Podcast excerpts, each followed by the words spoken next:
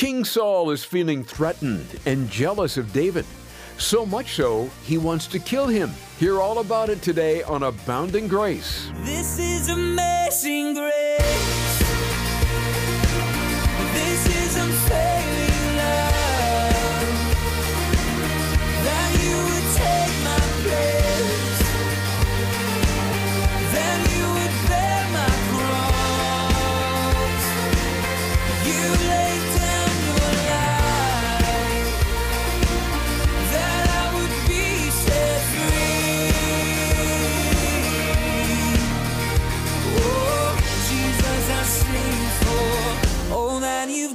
For me. Well, I think most of us can look back on our lives and see the protective hand of God. Perhaps it was on the roadway, or at work, or maybe on the operating table. Whether we see it or not, God protects His children and restrains evil. We'll see a good example of that today on Abounding Grace as we open 1 Samuel 19. If you recall, Saul is envious of David and wants to kill him, but the Lord restrains Saul from harming David. Just as he protected David, he can protect you too. Here's Pastor Ed Taylor. Verse 8 And there was war again, and David went out and fought with the Philistines and struck them with a mighty blow, and they fled from him. Now the distressing spirit from the Lord came upon Saul as he sat in his house with his spear in his hand, and David was playing music with his hand. Then Saul sought to pin David to the wall with the spear. But he slipped away from Saul's presence and he drove the spear into the wall. So David fled and escaped that night. David being used greatly and mightily of God, keeping his eyes focused no matter all the weirdness that's happening around him. He is a single minded man at this point, faithfully doing what God has called him to do, and Saul again is upset. And we've learned in previous studies that this distressing spirit, the demonic realm under the authority of God, you know, when, when King Saul turns his back, when he turns his back from God, and turns his back upon God, and he starts to go in the opposite direction, he's going into the realm of the devil. And so he's distressed. He is under attack. And that's when he picks up the spear once again. And David once again flees and escapes. This time he gets far away. Now, Saul, verse 11, sent messengers to David's house to watch him and to kill him in the morning. Didn't he just say he wasn't going to kill him? Yes. And now he's ready to do it again. Why? Because that was the depth of his heart. I'm sure you've heard the phrase before, but words are cheap. Words are cheap. Actions speak louder than words. And we can see that, Dave, that King Saul, to his son, to appease him, oh, everything's fine. But truly, his heart is unchanged, unfortunately. And here he sends messengers to David's house to watch him and to kill him. And Michal, David's wife, told him, saying, If you do not save your life tonight, tomorrow you'll be killed. So Michal let David down through a window, and he went and fled and escaped. And Michal took an image and laid it in the bed, put a cover of goat's hair for his head, and covered it with clothes. So when Saul sent messengers to take David, she said, He is sick. Then Saul sent the messengers back to see David, saying, Bring him up to me in the bed that I may kill him. and when the messengers had come in, there was the image in the bed with a cover of goat's hair for his head. Then Saul said to Michal, Why have you deceived me like this and sent my enemy away so that, is he, so that he has escaped? And Michal answered Saul, He said to me, Let me go. Why should I kill you? David's getting more and more attention.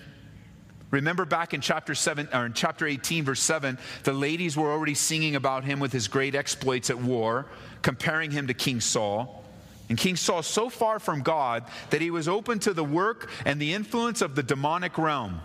They were at home in his life. And then he picks up the spear again. And then he goes after at his house where his daughter is, wanting to take David out.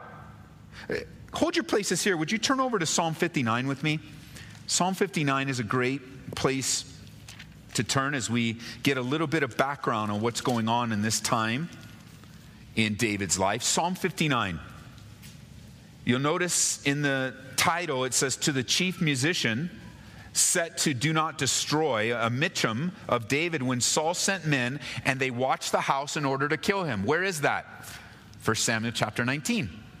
So this psalm is on his heart during this time. This is what was going on in David's heart. Verse 1 Deliver me from my enemies, O God.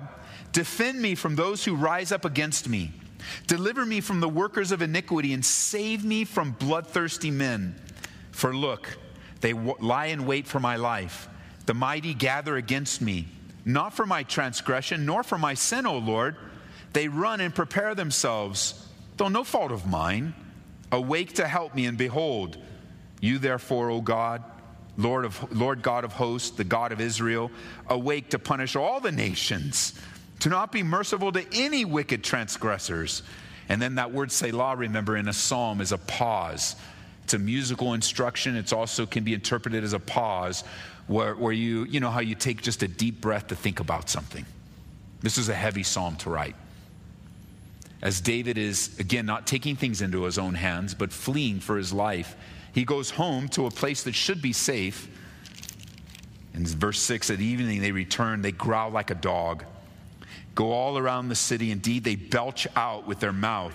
Swords are on, in their lips, for they say, Who hears? They think they're getting away with it. But you, O Lord, shall laugh at them. You shall have all the nations in derision. Verse 9, O you, his strength, I will wait for you. What a great place to be. For God is my defense. My merciful God shall come to meet me. God shall let me see my desire on my enemies. Do not slay them. Verse 11, lest my people forget. Scatter them by your power and bring them down, O Lord, our shield. For the sin of their mouth and the words of their lips, let them even be taken in their pride, for their cursing and lying which they speak. Consume them in wrath, consume them, that they may not be, and let them know that God rules in Jacob to the ends of the earth. Another deep breath. At evening they return, they growl like a dog. They go all around the city. They wander up and down for food and howl if they are not satisfied. Verse 16 But I will sing of your power. Yes, I will sing aloud of your mercy in the morning. You have been my defense and refuge in the day of my trouble. To you, O my strength, I sing praises, for God is my defense, the God of my mercy. There's a little insight of what's going on in David's heart. And you can see he's crying out for he's crying out for God's righteous judgment. He's back and forth. He goes, "Take him away. No, don't take him away. God, you're my defense. Defend me. No, you are my defense." It's beautiful. Verse 18 now. So David again fled and escaped and went to Samuel at Ramah and told him all that Saul had done to him. And he and Samuel went and stayed at Naioth. I wonder how that conversation went he went and told Samuel everything that Samuel warned the nation about when they chose the king the first time. How hard that must have been for Samuel to hear. Why? Because because of the people's choices, the people are suffering. They wanted a king, they got their king. And their king is corrupt. Their king so quickly turned his back upon the Lord and not only is David paying the price, but so are others. This is how Saul ran his kingdom. Now it was told, verse 19, Saul saying, Take note, David is at Naioth in Ramah. Then Saul sent messengers to take David. And when they saw the group of prophets prophesying and Samuel standing leader over them, the Spirit of God came upon the messengers of Saul, and they also prophesied. And when Saul was told, he sent other messengers and they prophesied likewise. Then Saul sent messengers again the third time, and they prophesied also. This is pretty funny. This is a funny thing that's being described in the scriptures. As Saul is sending people to go take uh, David, when they come upon the prophesying, they get caught up in the prophesying. And don't see this as they become spiritual men all of a sudden. They just get caught up in the action and they couldn't follow through. So word gets back to Saul. He sends another group. Samuel's there in the spirit. There's really a great picture here, and that's simply this you are untouchable in the Lord. You are unt- how many times are going to send people after you, send people after you, send people after you? In the spirit, you're untouchable. In the flesh, you're on your own. and you have less than a 50 50 chance of surviving anything that gets thrown your way. Most likely in the flesh, you're going to respond in the flesh and it's going to make things worse, and the devil's going to win. But here they are. They get caught up in, well, David runs to Samuel, picture Samuel, this prophet of God. He's in that protective place, running to the right place at the right time. He's not running back into the world, although we will see that. Well, we'll see some, some really sad things in David's life. But at least now he runs to Samuel, that representative of God. He runs to the right place. He's in the right place, and that puts a place of protection of God upon him. God is protecting him. It's not his decisions. His decisions are putting him in the right place. The protection comes from God. God has his hand upon him. And so it says in verse 22 he also went to Ramah, came to the great well that's at Sechu. So he asked and said, Where are Samuel and David? And someone said, Indeed, they're at Naioth and Ramah.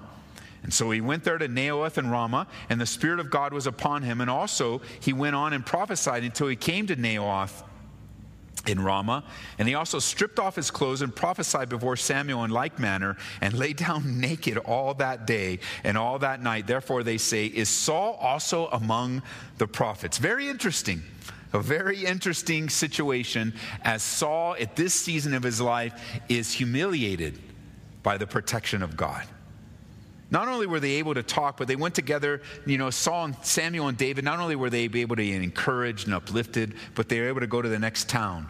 And what a time of encouragement. David needed this, as we saw in Psalm 59.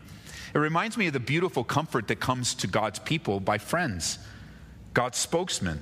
Uh, turn over to Proverbs chapter 25. Let's look at a few Proverbs together. How important your words are, church. How important your voice is in the plan and the direction of God. I mean, of course, with your mouth, you can make big mistakes, but man, with your mouth, you can really encourage someone. You can really speak a word in due season. Proverbs chapter 25, verse 11. And how I pray that you and I would use our mouths in a way that would build up and not tear down, that we would edify. In Proverbs chapter 25, verse 11, it says, A word fitly spoken is like apples of gold in settings of silver. A word fitly spoken. Look at chapter 15 now, verse 23. A word fitly spoken. Chapter 15, Proverbs 15, verse 23. It says, Without counsel, plans go awry, but in the multitude of counselors, I'm, I'm reading verse 22 because I just want to throw that one in. It wasn't a mistake, it was just throwing it in. Without counsel, plans go awry, but in the multitude of counselors that are established, verse 23, a man has joy by the answer of his mouth, and a word spoken in due season. How good it is. Have you ever had a word spoken to you in due season? You know, there's so much technology now that words can be spoken in due season all over the place. You, uh, if you got a smartphone, you could set up your smartphone just to remind you with a good word in the morning.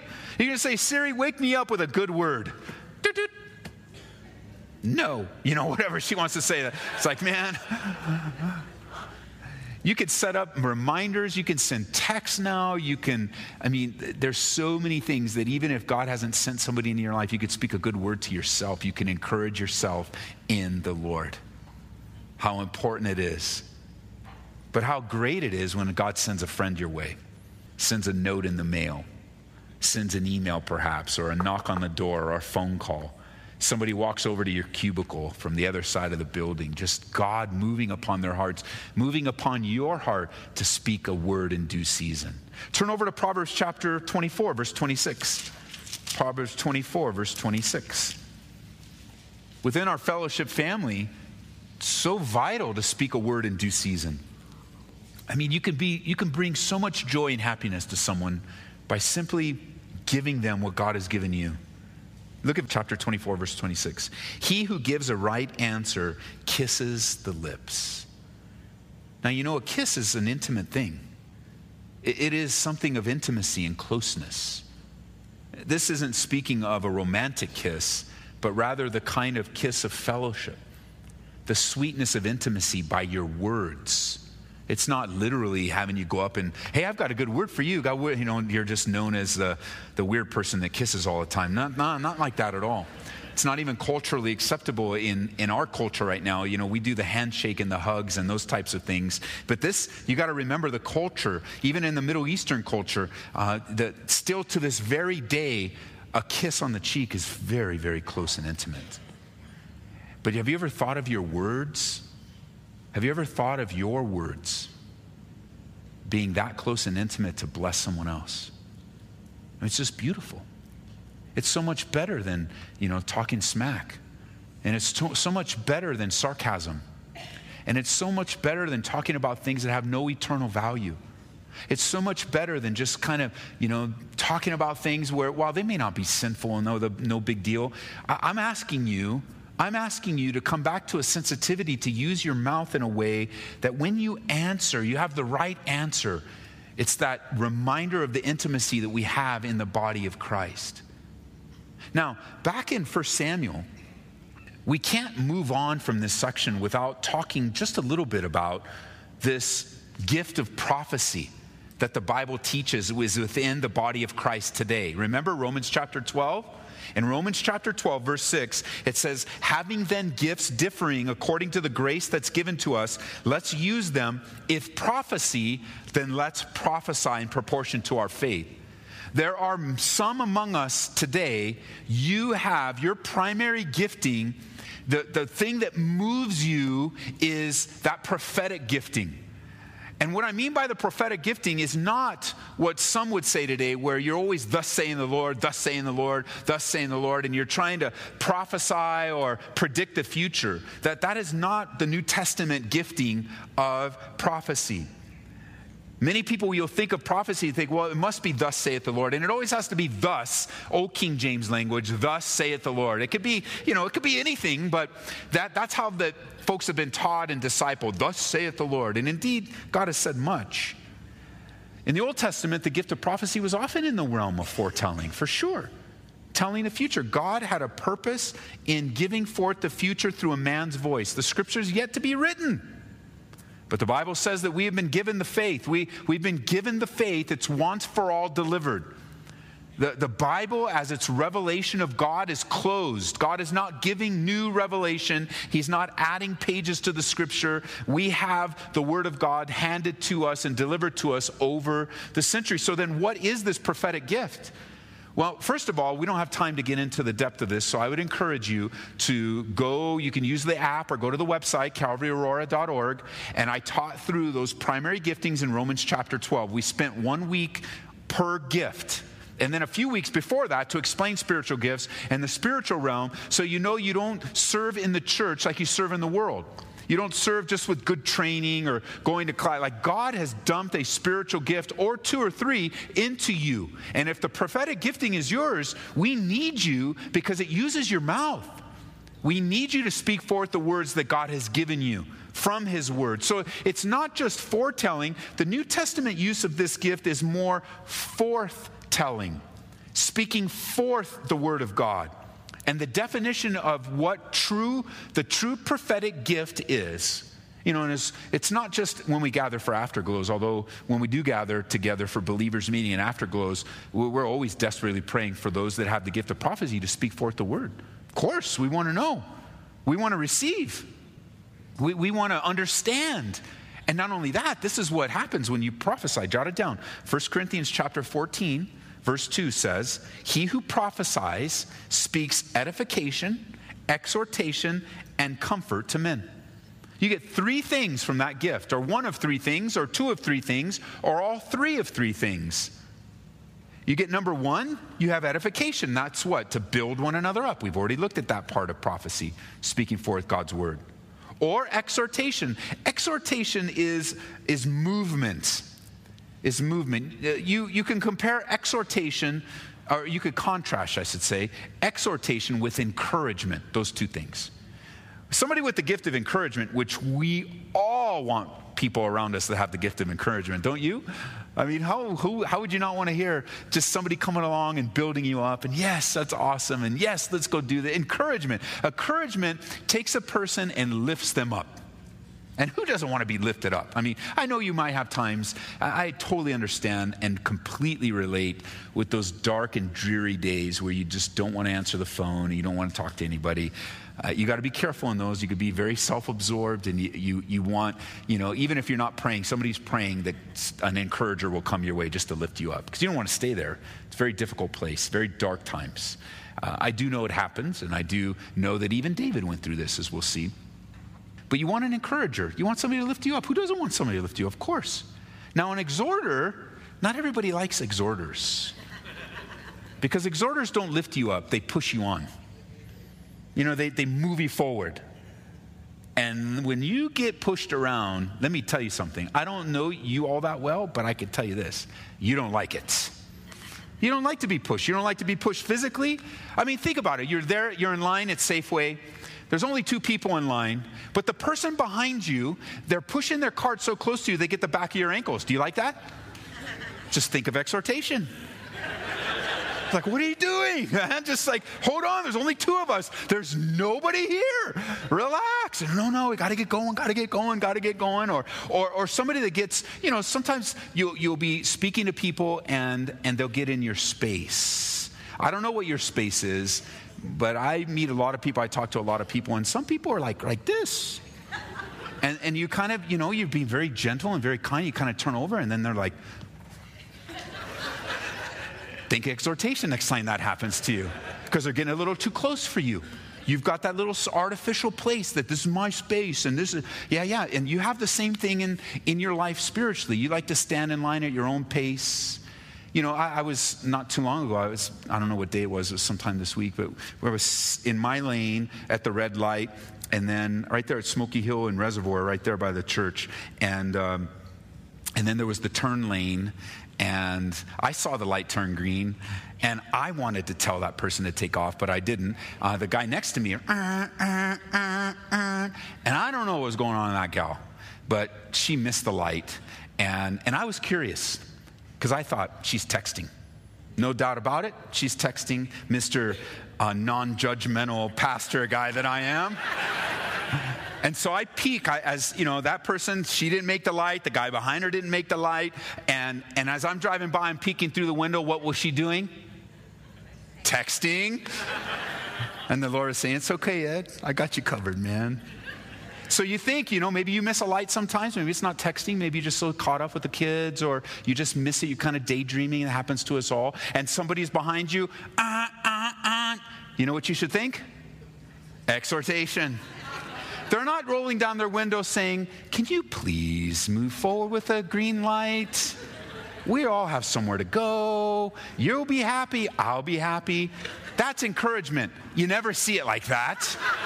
It doesn't happen like that. But exhortation, it's moving, moving, moving, moving. And in, in our spiritual lives, we stand in line at a casual pace and we need to be moved on sometimes. In our spiritual lives, we daydream or we're caught off guard texting. We're, we're doing something we really shouldn't be doing at all.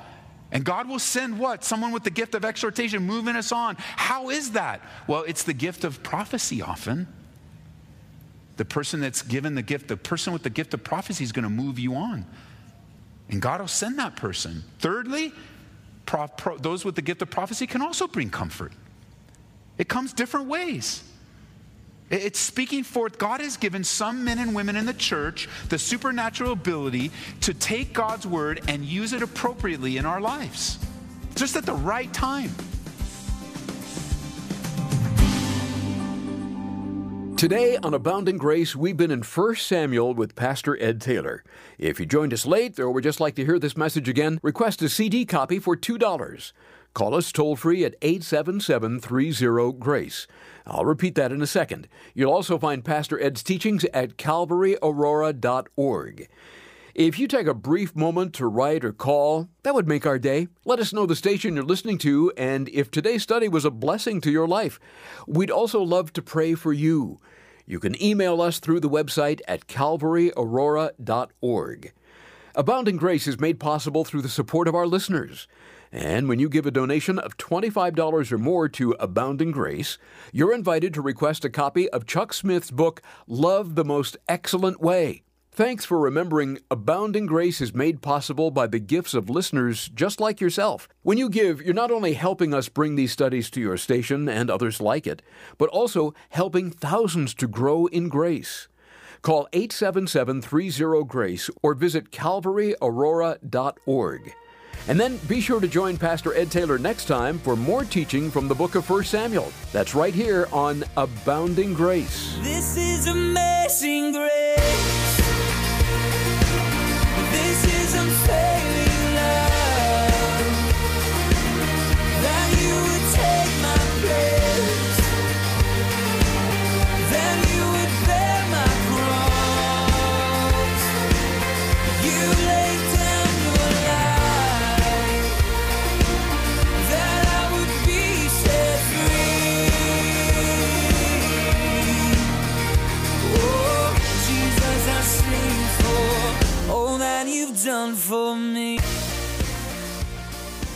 Grace is brought to you by Calvary Chapel, Aurora.